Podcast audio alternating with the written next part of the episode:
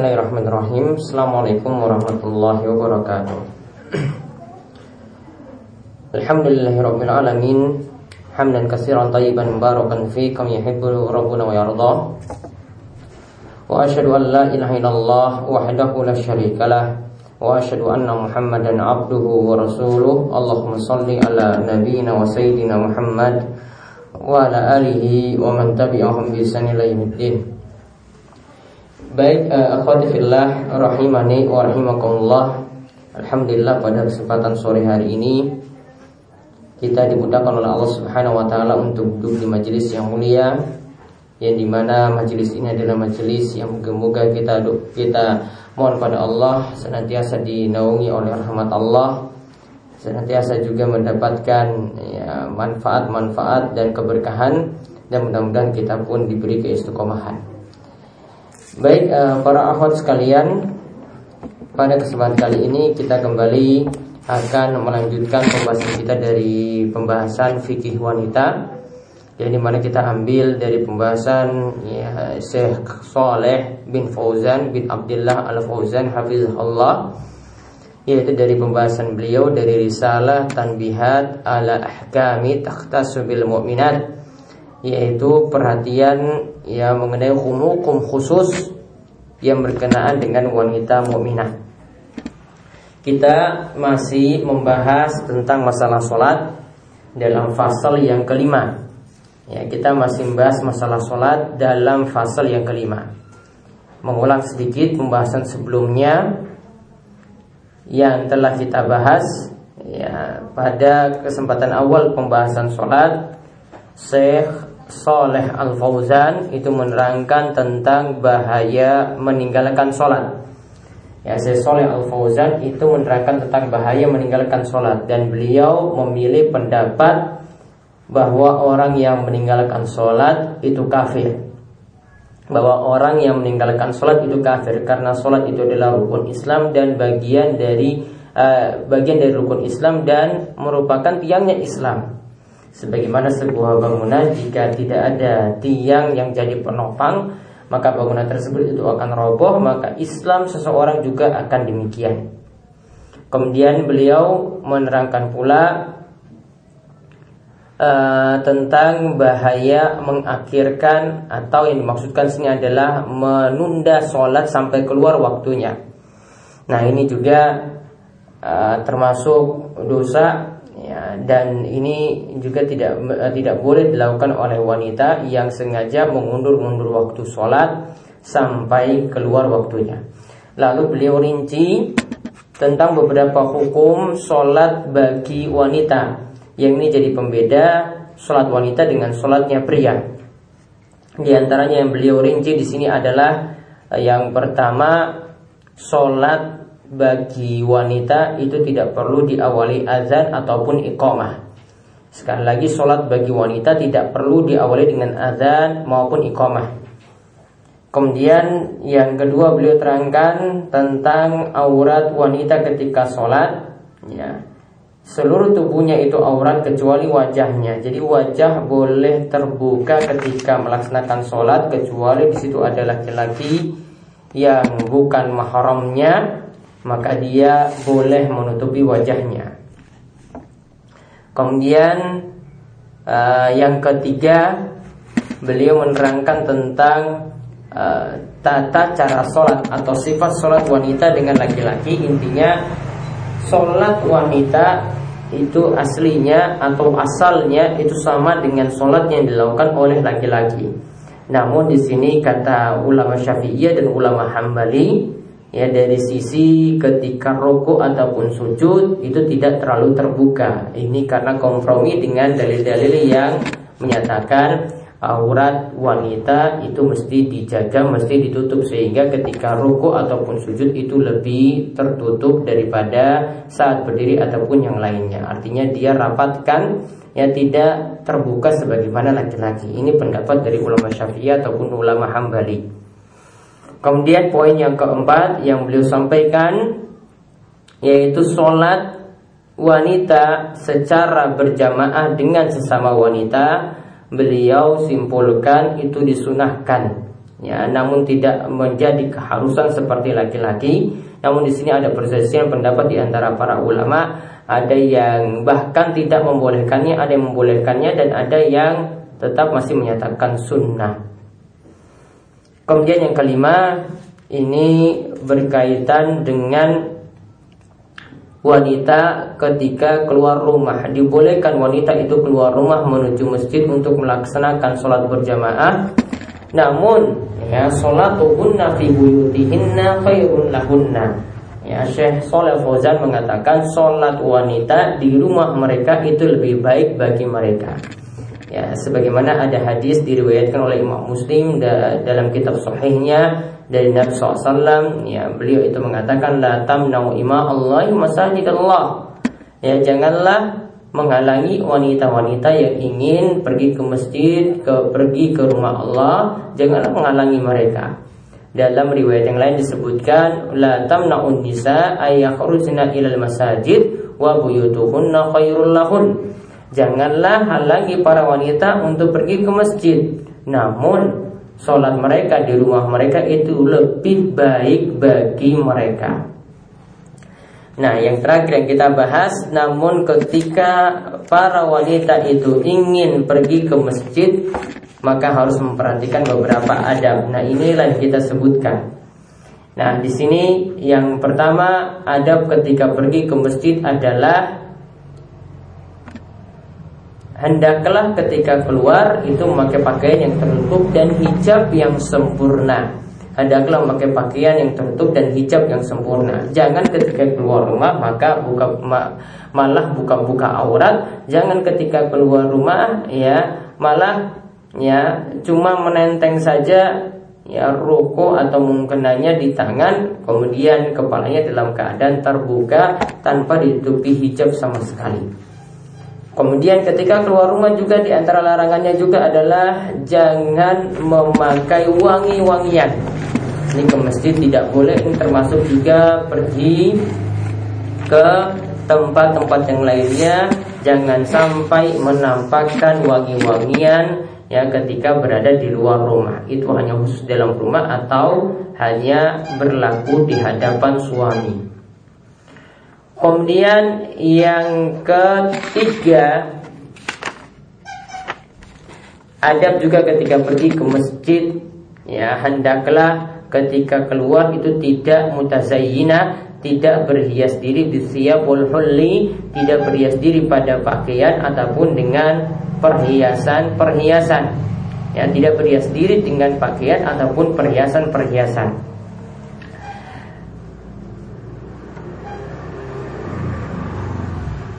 Kemudian yang berikutnya lagi ada ketika wanita ingin keluar rumah. Uh, Ini saat melakukan sholat sudah berada di masjid. Ya, Di sini disebutkan oleh Syekh Salul Fauzan Adabnya adalah ketika ingin melakukan sholat berjamaah Ya dihadap di belakang para laki-laki Di belakang jamaah laki-laki Beliau katakan jika wanita itu seorang diri di belakang laki-laki, maka dia membentuk soft seorang diri di belakangnya.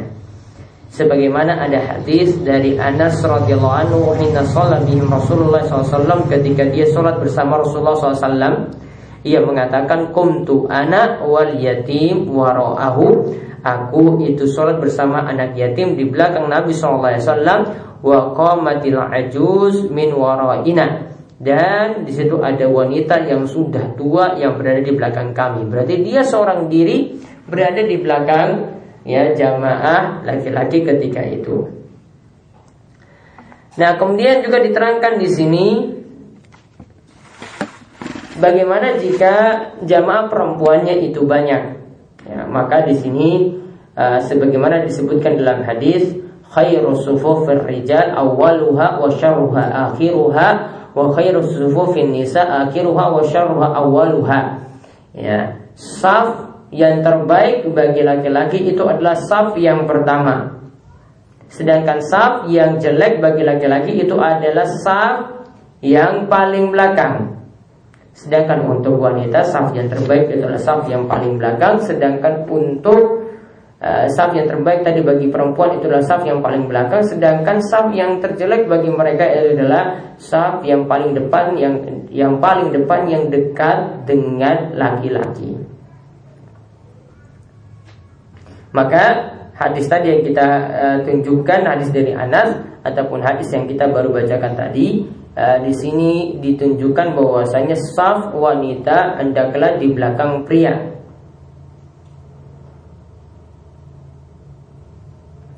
Dan ketika ingin sholat membentuk jamaah, ya maka ketika ingin sholat di belakang pria tadi hendaklah membentuk saf tidak terpisah-pisah. Ya, tidak terpisah-pisah baik ini berlaku untuk sholat wajib ketika ingin sholat di belakang pria itu ya tetap bersok-sok bersambung begitu juga ketika melaksanakan sholat taraweh ya ketika melaksanakan sholat taraweh soft yang ada juga bersambung tidak mengerjakannya secara terpisah kemudian ketika melaksanakan sholat berjamaah juga yang kemarin juga sudah diterangkan saat me saat mengingatkan imam. Maka kalau laki-laki mengingatkan imam itu dengan mengucapkan tasbih subhanallah. Sedangkan perempuan ya Nabi SAW itu mengatakan hendaklah menepuk tangan. Kemarin ya sudah dijelaskan ya dan ini yang biasa diterangkan oleh ulama Syafi'iyah bahwasanya wanita itu menepuk tangan. Caranya seperti apa kemarin? Para akhwat Caranya gimana? Bagian telapak kanan bagian dalam menepuk punggung yang menepuk punggung telapak tangan kiri. Jadi posisinya sama dengan sedekap, namun ketika itu ya tidak bagian dalam telapak tangan menepuk bagian dalam bukan, namun bagian dalam telapak tangan kanan menepuk punggung telapak tangan kiri. Nah ini yang dilakukan. Dan di sini ada pelajaran penting. Ya, yang pertama, ya di sini tidak memakai suara karena suara wanita tadi dapat menimbulkan godaan bagi laki-laki, dapat menimbulkan fitnah. Ini dapat. Kita ambil pelajaran yang pertama. Kemudian pelajaran yang kedua, ya kita bisa ambil pelajaran juga bahwasannya tepuk Tangan seperti itu cuma berlaku bagi wanita saja saat sholat ketika mengingatkan imam. Dan para ulama itu memiliki rincian. Ya, para ulama itu memiliki rincian tentang masalah tepuk tangan. Ya, rincian yang pertama tepuk tangan yang dilakukan dalam rangka ibadah seperti ibadahnya orang musyrik dan ini juga diikuti oleh orang-orang sufi. Mereka ibadahnya itu dengan tepuk tangan. Ini tidak dibolehkan, ini adalah suatu perkara yang diada-adakan, suatu kreasi dalam agama, inovasi dalam agama yang tidak pernah dicontohkan oleh Nabi Shallallahu Alaihi Wasallam. Kemudian yang lainnya rincian yang kedua tepuk tangan dalam hal yang biasa-biasa ya. Artinya di sini tidak ada kaitannya dengan sholat, tidak ada kaitannya dengan ibadah tadi. Maka ini baiknya tidak dilakukan. Ya, seperti ini baiknya itu tidak dilakukan. Kemudian yang ketiga ini yang kita sebutkan di sini yaitu tepuk tangan yaitu menepuk bagian uh, bagian dalam telapak tangan kanan menepuk punggung telapak tangan kiri ini cuma berlaku dalam sholat bagi wanita ketika mengingatkan imam ya, selain tadi ya berarti untuk laki-laki tidak berlaku demikian ya tidak berlaku tepuk tangan seperti itu. Jadi cuma berlaku untuk hal-hal khusus seperti tadi. Wallahu a'lam. Lalu Syekh Al Fauzan itu menyebutkan Yang keenam disebutkan ketika imam mengucapkan salam. Ya, ketika imam itu mengucapkan salam, badaratin nisa bil khuruj minal masjid wa bakiyar rijal jalisin. Ketika itu imam ya mengucapkan salam, wanita segera keluar dari masjid, sedangkan laki-laki masih tetap berada di masjid masih dalam keadaan duduk. Kenapa demikian? Wanita di, uh, diperintahkan untuk keluar duluan biar tidak campur baur dengan laki-laki, biar tidak berpapasan dengan laki-laki. Ya. Dan inilah yang dipraktekkan di masa Nabi Shallallahu Alaihi Wasallam. Ya, di mana ada riwayat dari Ummu Salamah ia mengatakan inna nisa kunna idza salimna minal maktuba qumna jika ya imam itu mengucapkan salam maka ketika itu wanita langsung berdiri ya. dan ketika itu Rasulullah SAW itu sabata tetap di situ. Waman sholat minar rijal masya Allah dan juga para laki-laki juga tetap di situ sesuai dengan uh, yang mereka mau. Faiza qamar Rasulullah qamar rijal. Jika Rasulullah SAW itu berdiri maka jamaah laki-laki juga ikut berdiri. Jika Rasulullah SAW itu berdiri maka jamaah laki-laki juga ikut berdiri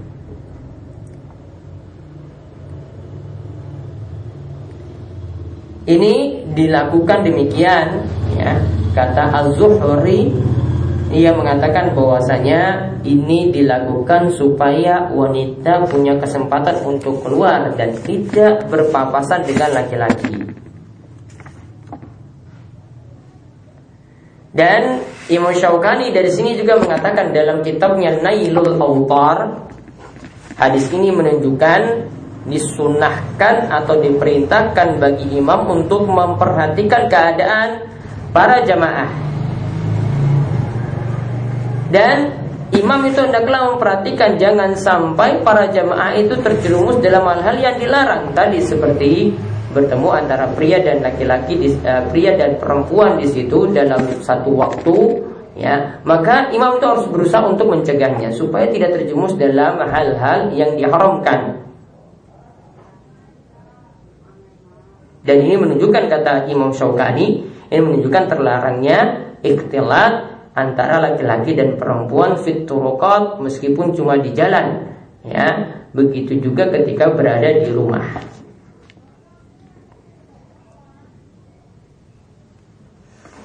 Nah dari sini juga ya ada pelajaran juga dari Imam Nawawi rahimahullah dalam kitabnya Al-Majmu' Beliau menjelaskan bahwasanya sholatnya wanita itu berbeda dengan laki-laki dalam hal sholat jamaah itu ada empat poin yang beliau jelaskan.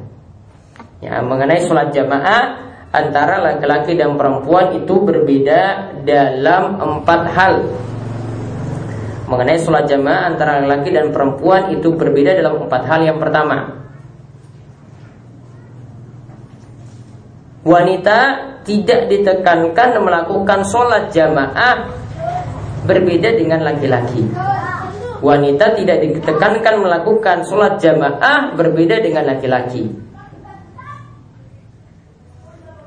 Kemudian perbedaan yang kedua takifu imam imam imamutuhunna wastuhunna.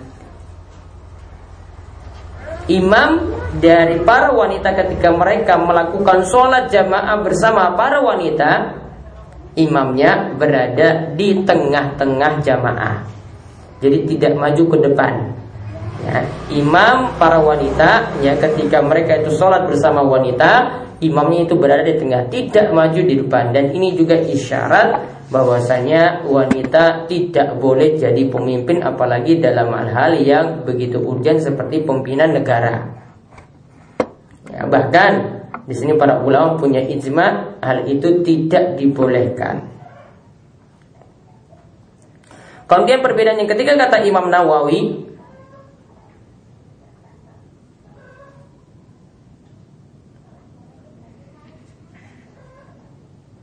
Jika ada jamaah wanita ya, ingin berjamaah bersama pria, maka kalau wanitanya cuma satu, dia tetap sholatnya di belakang pria. Ya, dia sholatnya tetap di belakang pria. Berbeda dengan jika ada satu pria yang sholat bersama imam. Maka kalau imamnya itu imamnya itu ada dan ada satu orang itu sebagai jamaah, maka jamaah pria ini berada persis di sampingnya imam. Kalau wanita ini tidak. Ya, misalnya di sini suami istri itu sholat, ya, suami di depan, istrinya berada di belakang. Di sini terserah ia mau di, di belakang kanannya atau kirinya, pokoknya berada di belakang, tidak berada di sampingnya persis sebagaimana yang diperlakukan pada jamaah pria. Ini perbedaan juga yang ketiga.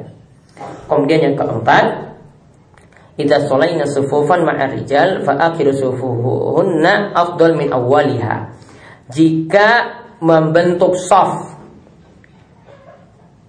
bersama saf pria maka soft wanita yang paling akhir itu yang lebih utama daripada yang paling depan. Maka soft wanita yang paling akhir itu lebih utama daripada yang paling depan. Intaha inilah yang dikatakan oleh Imam Nawawi dalam kitabnya Al-Majmu'.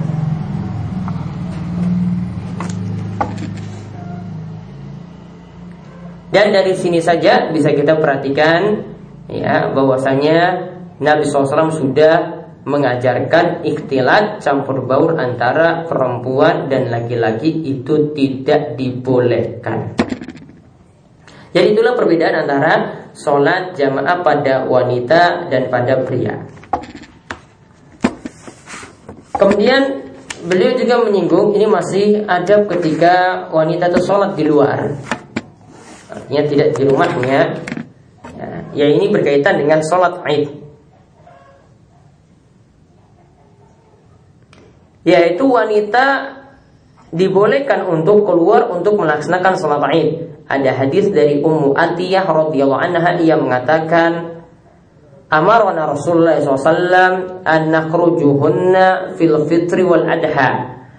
Yaitu Rasulullah SAW itu memerintahkan kepada kami untuk keluar pada sholat Idul Fitri dan sholat Idul Adha. Yaitu yang dimaksudkan dengan kami di sini para wanita adalah al-awatik wal huliyat wanita-wanita gadis yang sedang dipingit begitu juga untuk wanita haid. Fa'amal huyat fayatazilna sholah Untuk wanita haid Maka mereka menghindari atau menjauhi tempat sholat ya. Dan mereka tetap Wa'ishad al khair tetap hadir dalam sholat tersebut Wadah awal muslimin Dan mereka ya memenuhi juga doa-doa kaum muslimin artinya mereka mengaminkan doa-doa kaum muslimin ketika itu. Maka kata Imam Syaukani dari hadis ini dari hadis Ummu Atiyah di sini menunjukkan bahwa wanita itu boleh keluar ketika sholat Id. Ya, dan sini tidak dibedakan wanita yang gadis, ya, wanita yang uh, janda, ya atau wanita muda atau yang sudah tua atau bahkan wanita haid sekalipun juga ketika itu diperintahkan untuk keluar menuju sholat Id. Kemudian Syekhul Islam Ibnu Taimiyah rahimahullah dalam kitabnya Majmu' al-Fatawa juga mengatakan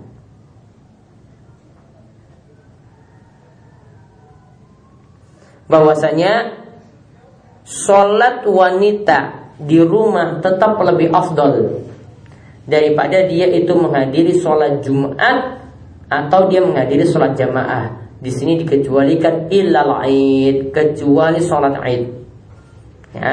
Kalau di situ tadi dikatakan sholat yang di rumah itu lebih bagus, ya, daripada dia mesti menghadiri sholat Jumat, ya, daripada dia mesti menghadiri sholat jamaah kecuali sholat aid. Sholat id tetap mengharuskan para wanita untuk keluar rumah. Dan di sini wanita diperintahkan untuk keluar rumah kata Syekhul Islam Ibnu Taimiyah ya, bahwasanya diperintahkan demikian karena ada tiga sebab. Wanita diperintahkan keluar rumah untuk sholat id itu ada tiga sebab. Yang pertama Yaitu kata beliau Sholat id ini disunahkan dengan dua kali perintah. Artinya ia diperintahkan untuk keluar Kemudian ditambah lagi untuk wanita-wanita yang tadi. Sampai wanita haid sekalipun diperintahkan untuk keluar Maka ini sudah menunjukkan sunnah yang ada dua kali. Di sini berbeda dengan sholat Jumat Berbeda dengan sholat jamaah. Jadi sunnahnya lebih ditekankan Intinya sunnahnya ketika keluar rumah itu lebih ditekankan Kemudian yang kedua alasan yang kedua Sholat Aid itu tidak punya badal. Badal itu artinya apa? Pengganti. Jadi tidak punya pengganti. Sholat Jumat, uh, sholat Id itu tidak punya pengganti. Beda kata beliau di sini kata Ibnu Taimiyah beda dengan sholat Jumat dan sholat jamaah. Kalau tidak sholat Jumat, ya misalnya ada yang ketiduran tidak sholat Jumat maka gantinya adalah sholat zuhur empat rakaat. Kalau tidak sholat jamaah maka dia bisa kerjakan sholat di rumahnya. Ya, jadi ya di sini kalau sholat Aid tidak ada ganti. Ya, laisa lahu badal. Maksudnya tidak ada ganti yang harus. Namun ada beberapa asar dari sahabat ini tidak dari Nabi SAW kalau tidak melaksanakan sholat Aid itu diganti dengan sholat empat rakaat. Kalau tidak melaksanakan sholat Aid itu diganti dengan sholat empat rakaat. Namun ini bukan nas yang sore dari Nabi ya namun ini dari asar atau fatwa-fatwa dari para sahabat radhiyallahu anhum.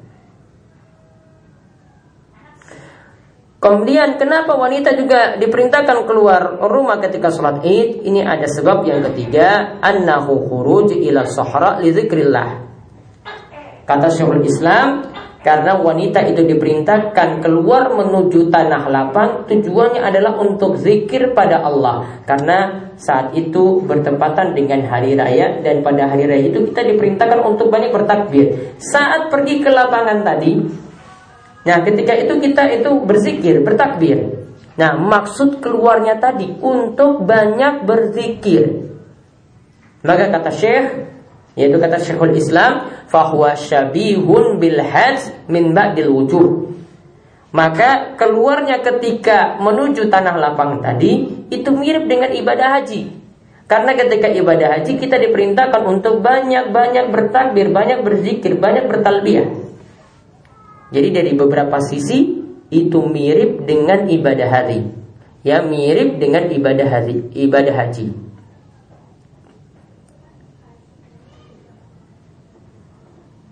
Ya, jadi itu tiga sebab yang jadi alasan kenapa wanita itu diperintahkan keluar rumah ketika sholat Id.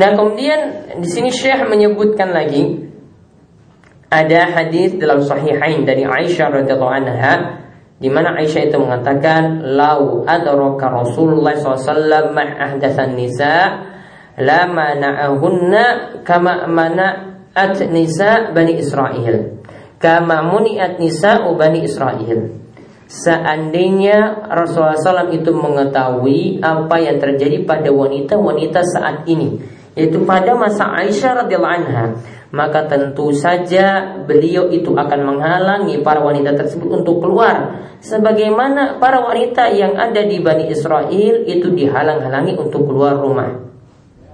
Ya. jadi di sini asalnya memang wanita itu sholatnya di rumah. Namun tadi karena ada suatu hajat yaitu untuk melaksanakan sholat itu diperintahkan. Nah, untuk keperluan yang lainnya kalau ingin keluar rumah kata Aisyah tadi, seandainya Rasulullah tahu tahu itu bagaimana musibah para wanita saat ini, ya tentu beliau itu akan melarang wanita itu untuk keluar rumah.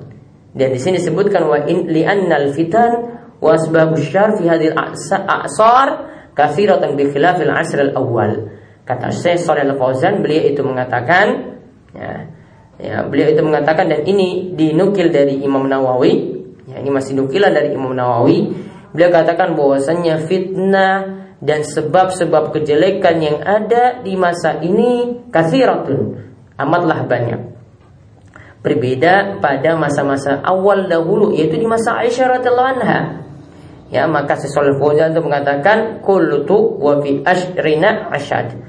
Ya, lebih-lebih lagi di zaman kami itu lebih parah ya daripada zaman generasi awal terdahulu.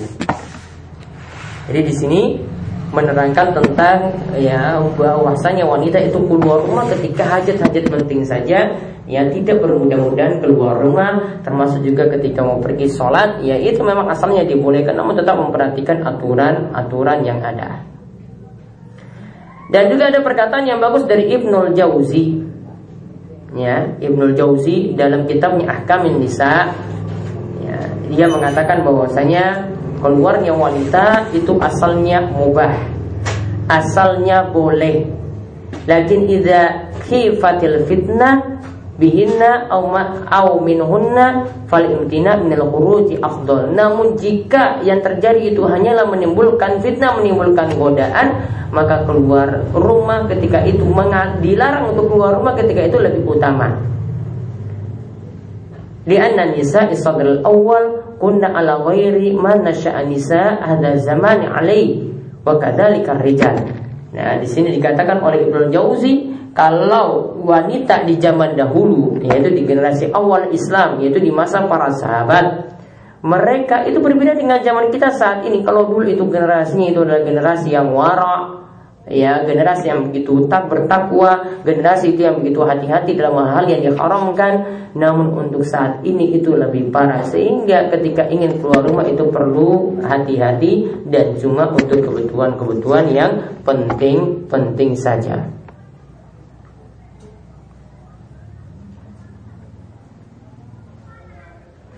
dan di sini terakhir tentang masalah sholat id di sini sesuatu Fauzan memberikan peringatan ya bahwasanya dia berikan peringatan kepada para wanita muslimah bahwasanya keluar rumah untuk melaksanakan sholat id mamsuhun bihi syar'an. Memang asalnya dibolehkan. Namun bisyartil iltizam wal ihtisyam wa qasdi taqarrub ila Allah taala namun saja dengan memenuhi aturan-aturan dan juga tujuannya ketika keluar rumah adalah untuk takarrub untuk beribadah kepada Allah dan ketika keluar rumah, kata beliau di sini, hendaklah punya tujuan untuk menampakkan syiar-syiar Islam.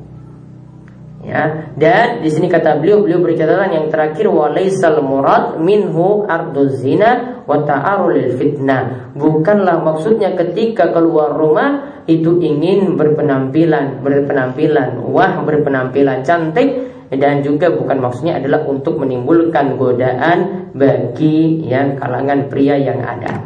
Ya, maka beliau katakan ingatlah ya fatan bahi lidalik. Maka hendaklah para wanita itu memperhatikan hal ini.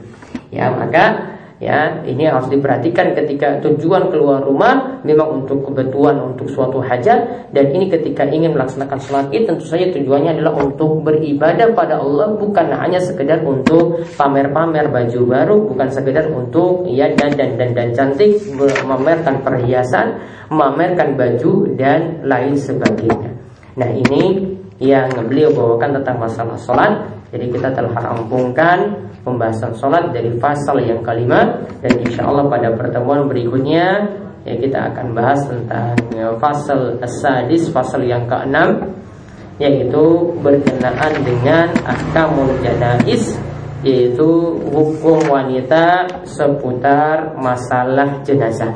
Beliau juga bahas dengan bahasa yang ringkas. Insya Allah mudah-mudahan kita bisa membahasnya pada pertemuan berikutnya. Seperti diberitahukan ya minggu depan gimana para akhwat ingin ujian atau mau lanjut? Tidak perlu ada ujian? Hmm, ada ujian saja biar tidak lupa biar belajar daripada cuma dengar-dengar ngerumpi di belakang ya kan? mendingan belajar untuk ya bisa ujian besok insya Allah nanti ada hadiah yang disediakan katanya oleh uh, eh, YPIA atau mungkin dari kami sendiri kami akan berikan hadiah. Monggo jika ada pertanyaan waktu 5 menit. Waalaikumsalam warahmatullahi wabarakatuh.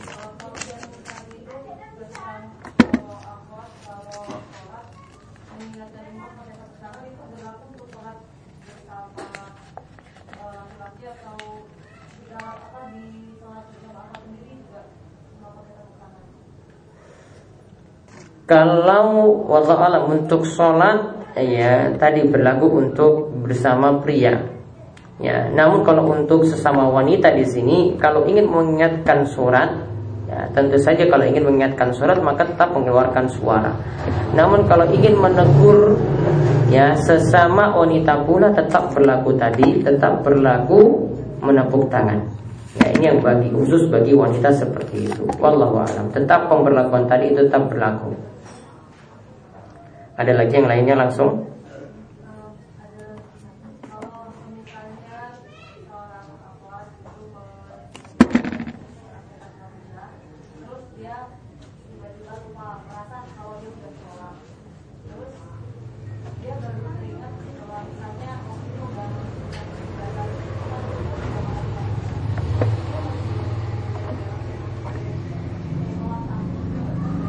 Jadi dia lupa sholat Sebentar ada Awal tersebut lupa sholat Terus baru ingat setelah berapa lama?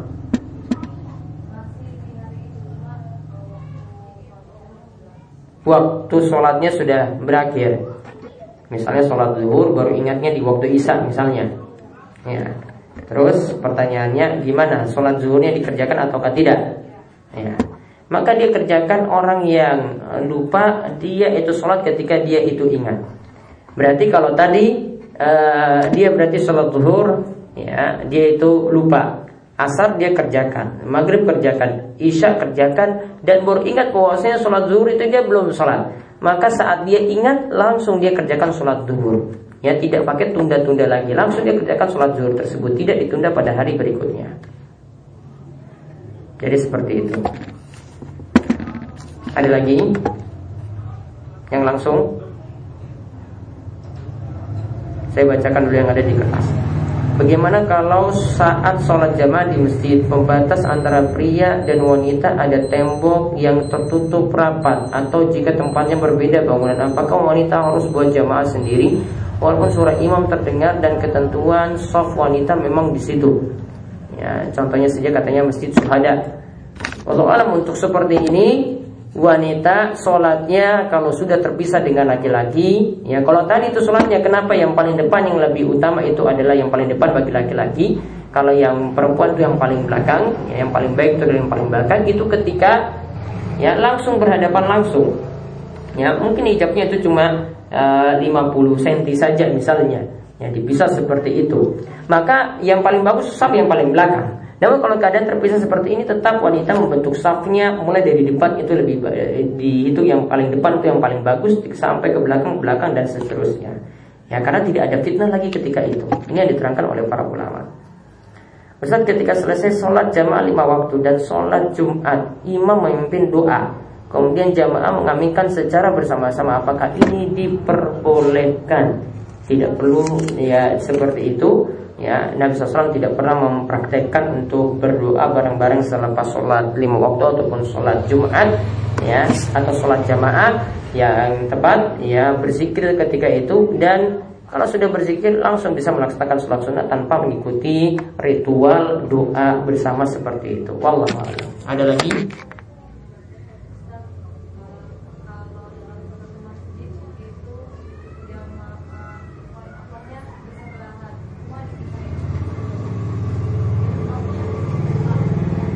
Bersebelahan di sebelah kanan atau kiri gitu ya. Ya, terus Iya. Hmm. Hmm. Dibolehkan ataukah tidak? Kalau sudah terpisah antara laki-laki dan dan perempuan seperti itu, maka uh, dibolehkan membentuk saf seperti tadi. Saf wanita nanti bisa dibentuk dari depan, asalkan itu benar-benar terpisah maksudnya terpisah dengan tembok ya, ya atau mungkin ada sekat di situ yang memisah ya maka membentuknya dari depan itu dibolehkan. Namun kalau masih menimbulkan fitnah Artinya ya laki-laki masih tergoda dengan adanya wanita di samping kanan atau kirinya Baiknya wanita tetap dimulai dari saf paling belakang itu lebih bagus Ya namun kalau sudah benar-benar terpisah tidak ada fitnah lagi ketika itu Maka dimulai dari depan seperti yang saya contohkan tadi Ketika uh, pertanyaan yang ada di sebelumnya Ya ini demikian yang bisa kami sampaikan pada kesempatan kali ini mudah-mudahan bermanfaat. Ya subhanakallahumma bihamdika asyhadu an la ilaha illa anta astaghfiruka wa atubu. Assalamualaikum warahmatullahi wabarakatuh. Nanti ujiannya e, tertulis ya esai bentuknya.